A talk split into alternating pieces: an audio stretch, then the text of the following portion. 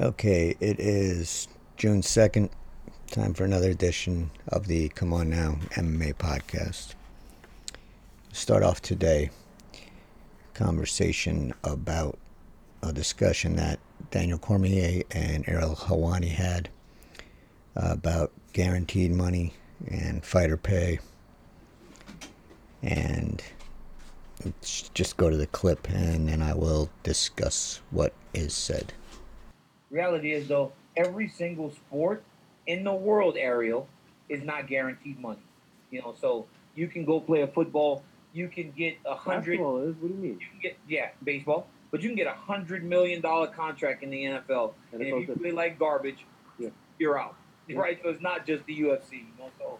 and, and Uh, I'm not just saying. I, I want to be clear. there's Same guaranteed money. There's guaranteed money in the NFL, and then there's your actual contract. And if you get that guarantee, your guaranteed money is low, and you play bad, then you're out. I mean, Yeah.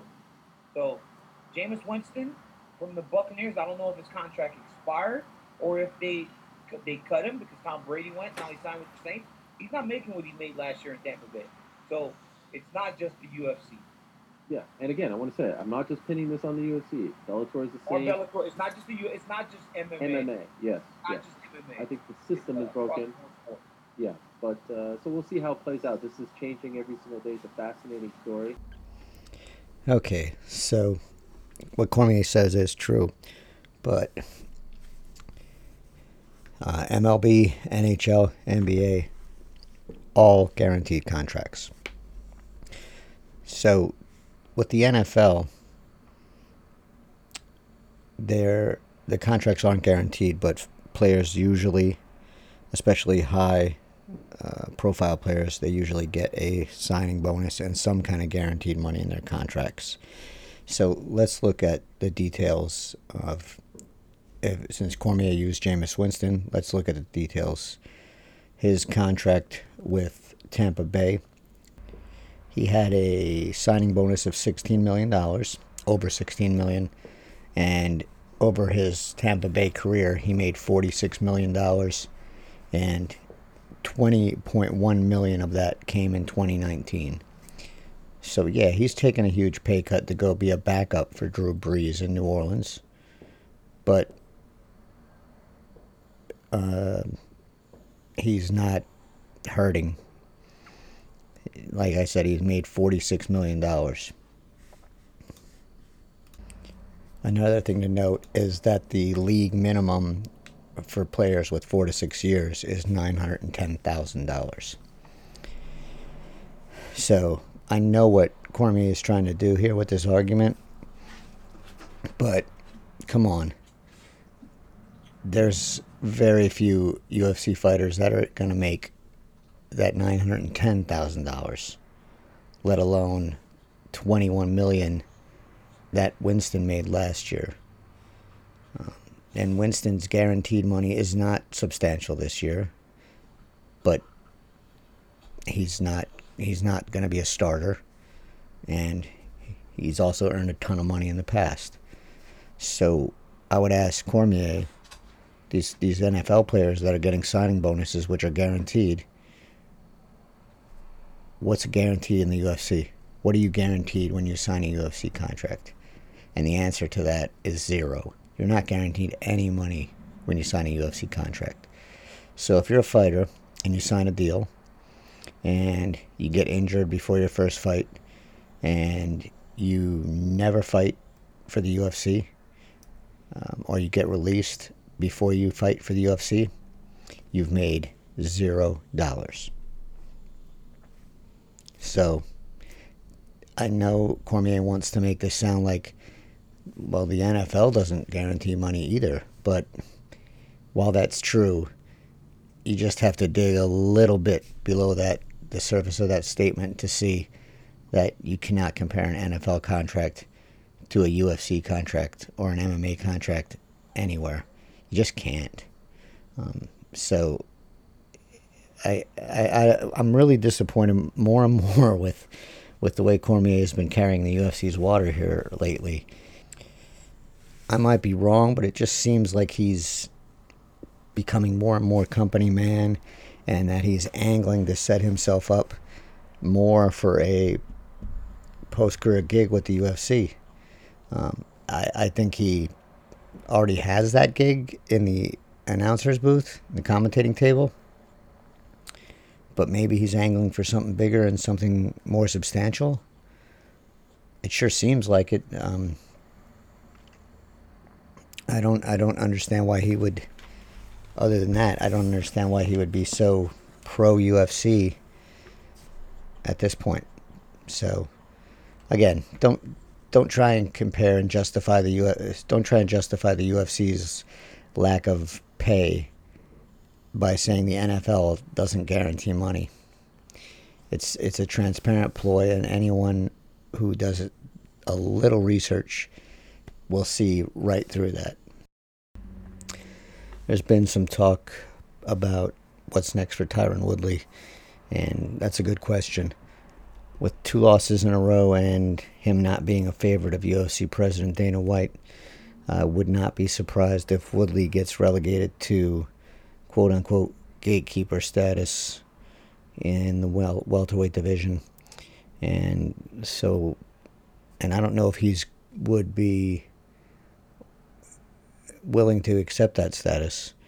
Um, it probably it probably depends on his need for income and his well i would think that that would be it really uh, so in his title fight against Usman, where he lost the title in at UFC 235, he made $500,000 for that fight. Uh, for the Burns loss, he made 200,000 and he had a win bonus of 150,000.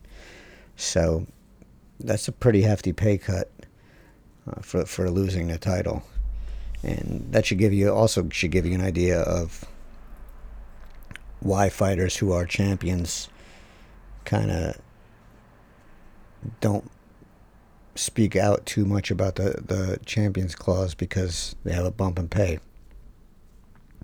Probably speak out about it once you lose the title because then your pay goes back down. But yeah, so I don't know. I I don't know what Woodley will do here if he's a gatekeeper, according to the UFC, it just seems like he might not be long for the promotion. Um, so if he does accept another fight and he loses, I, he, the UFC might give him the uh, Jon Fitch, he's too expensive for us treatment and let him go. I don't know how many fights are left on his contract, but I do know that he's never been a favorite of White, so it wouldn't be a surprise to see the UFC trying to cut ties with him. I know some people have been putting down UFC 250. Um, I don't really hold that view. I think it's a pretty good card. Is it a pay per view worthy card? I guess that's up to uh, your tastes. But what I what I think here is that it's a very important event for the bantamweight division.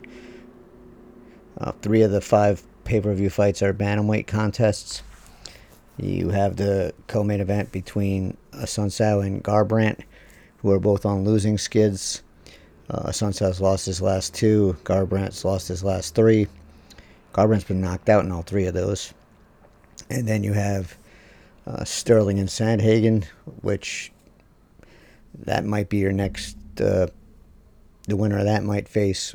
Well, I would hope would face the winner of Yan and Aldo, and then you have Sean O'Malley fighting Eddie Wineland, uh, opening the pay per view card, and that's a pretty big fight for O'Malley.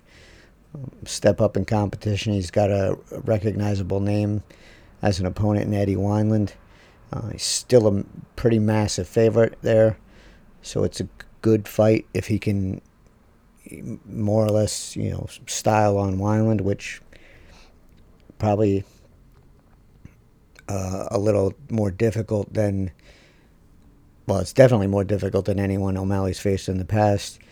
Uh, he's got to deal with Wineland's, you know, kind of weird movement, and he might be getting a little long in the tooth, but he's still got power, and he's still a name, and he's still someone that uh, if O'Malley beats him, that'll be a good win for O'Malley, who is not in the top 15. Um, the Assunção Garbrandt fight, that's a good one. Uh, and it's going to tell us who um, uh, in those two is, is going to stick around the top of the division. Um, Garbrandt really needs to pull things back in and keep his cool and f- keep his focus.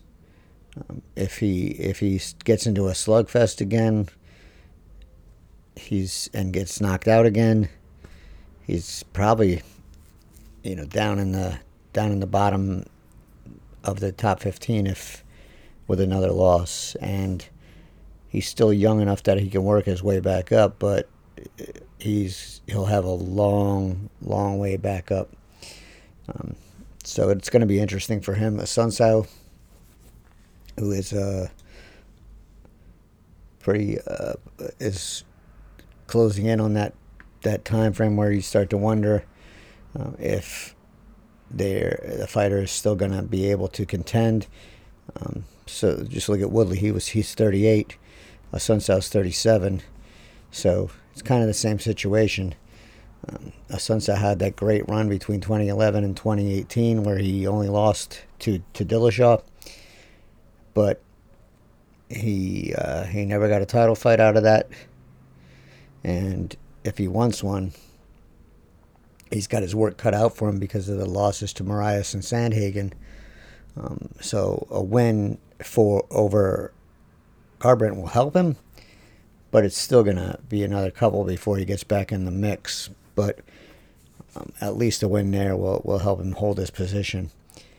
Um, so it's a very important fight for both of these guys, and it's going to be very interesting to see what happens in the uh, bantamweight division rankings when uh, UFC 250 comes to a close. Speaking of Sean O'Malley, he spoke to Luke Thomas the other day about this upcoming fight and his future, and he thinks he's going to fight for the, the title next year. But he also said that he's not in a hurry. And here's a quote It depends how much the UFC, if they're going to pay me what they pay me now, I'll be like, yeah, I, I'll fight other guys. If you want to pay me more money to fight better guys, I'll fight the better guys. But I'm not going to fight the better guys right now with the money you're paying me right now. It just doesn't make sense from a business perspective. From a fighter's mind, I want to obviously fight the best guys in the world. I want to be champ. But in a business mindset, it's like, okay, you're not going to pay me this amount. I'm going to fight someone that's not the best in the world right now. So it totally depends on what the UFC wants to pay. So this is uh, the right tack to take from a from a 25 year old. Now, will he hold? Will he stick to those guns when he's sitting across the table from the UFC, and they try and keep him on a standard kind of standard deal? I don't know. But O'Malley is someone who the UFC looks like they're grooming to be a star. And they're, certainly not paying him like they're grooming him to be a star. Um, his his pay last event was 35 and 35 and so that he made 70 $70,000 uh, for someone who's um, that was his fourth fight in the UFC. Uh, I guess that's okay, but like I, I'll always say, UFC fighters are underpaid no matter what. So um, he also has two fight nice bonuses in there, so that's a hundred grand in bonuses. But yeah, if he's in line to, if he beats Eddie Wineland and then gets another fight and he's and they want him up against a top 10 guy and he's making under a 100 I don't I don't think that he should be too anxious to uh, to risk things for that much. So he's got the right attitude for, for uh, money wise. So hopefully, like I said, he'll stick to that. Uh, because when you get somebody like Greg Hardy, who is nowhere near the upside, uh, long term or short term, of Sean O'Malley. Um, and Hardy made, uh, let's see here, for UFC 249, he made $180,000 total. And if I was in business and I had to pick who I was going to pay between Sean O'Malley and Greg Hardy, well, first of all, Greg Hardy wouldn't be working for me. But if I had to pick who I was going to pay between Sean O'Malley and Greg Hardy, it would definitely be Sean O'Malley because he's 25. Um, he's looks like he can do some some uh, looks like he can make some moves in the UFC, and Hardy just looks like he can punch hard. I like what O'Malley's thinking here, and like I said, I hope he sticks to his guns if he beats Wineland and they want to give him a big name in his next fight. Um, I hope he, he I hope the UFC starts upping his pay if they want him to uh, to fight the top of the division. Talk a little bit about the Nevada State Athletic Commission's COVID nineteen protocol, which was much more strict and much more robust than what the UFC attempted to follow in the Jacksonville events. But one of the questions I had was why the commentators and the announcer um, and the referee were not wearing masks when the protocol said that everyone inside the arena had to wear a mask. And um, Daniel Cormier uh, answered that question in a conversation he had with Ariel Helwani. And here's that answer. It was very strict. Whole different Oh. scene, right? It was real strict. Man, one time I got up to go to the bathroom, and you weren't supposed to go without your mask, right? Like you had to put your mask on anytime you got away from your table, because you know we were behind those glass. We had Yeah. like a, a glass shield in front of us because we were the only people in the arena allowed to be there with no mask, so that we could talk about the fights. And Joe Martinez, when he went the octagon, had he could take his mask off, but the moment he walked back down the thing, put it back on. Wow. one time I got up to go to the bathroom and I didn't have my mask. And I was like, oh my goodness. I panicked, right? I panicked because I was going to go into the bathroom. And so I pulled my shirt over and went into Dana's office to use the bathroom because I hadn't used the bathroom all night. Because if I would have gotten, if one of the commissioners would have seen, I'd have been in trouble. But that was just an honest mistake because it's it's normal. You got to go pee real quick. You get up and you run. But yeah, man, it was very strict. It was very strict. And So that's good to hear um, because that was a concern of mine. Um, I think the Nevada Commission protocol, is, like I said yesterday, I think the Nevada Commission protocol is what the UFC should start to follow if it holds events outside of Nevada uh, and and Fight Island. Uh, and like I said, I did ask the UFC if they were going to adhere to the NSAC protocol or the UFC protocol, and I did not get an answer. But I would hope it would be the NSAC, and I would hope it was also going. It is also going to be enforced um, with uh, a much higher level than what the UFC enforced its own protocol in Jacksonville. I don't usually pay that much attention to UFC rankings because I don't really think they uh, reflect reality. For instance, the welterweight division going into UFC, UFC on ESPN 9. Uh, Gilbert Burns was ranked number six, which is a probably on the money. Uh, Woodley was ranked number one, which not probably not on the money, but for some reason UFC seems to stick to this ranking where they feel that the most current most recent champion who had been the, has been dethroned deserves the number one ranking no matter what. I I don't agree with that. I think that's ridiculous. Um, Woodley had not fought for over a year.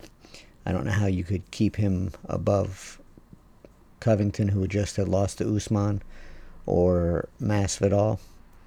Maybe Masvidal, but not Covington. And yeah, so when the uh, new rankings came out, I think they came out today. Burns had jumped from six to one, and Woodley had fallen to four. Um, the jump for Burns, I don't know. I don't know if I buy that. He's had a real good run, but I don't.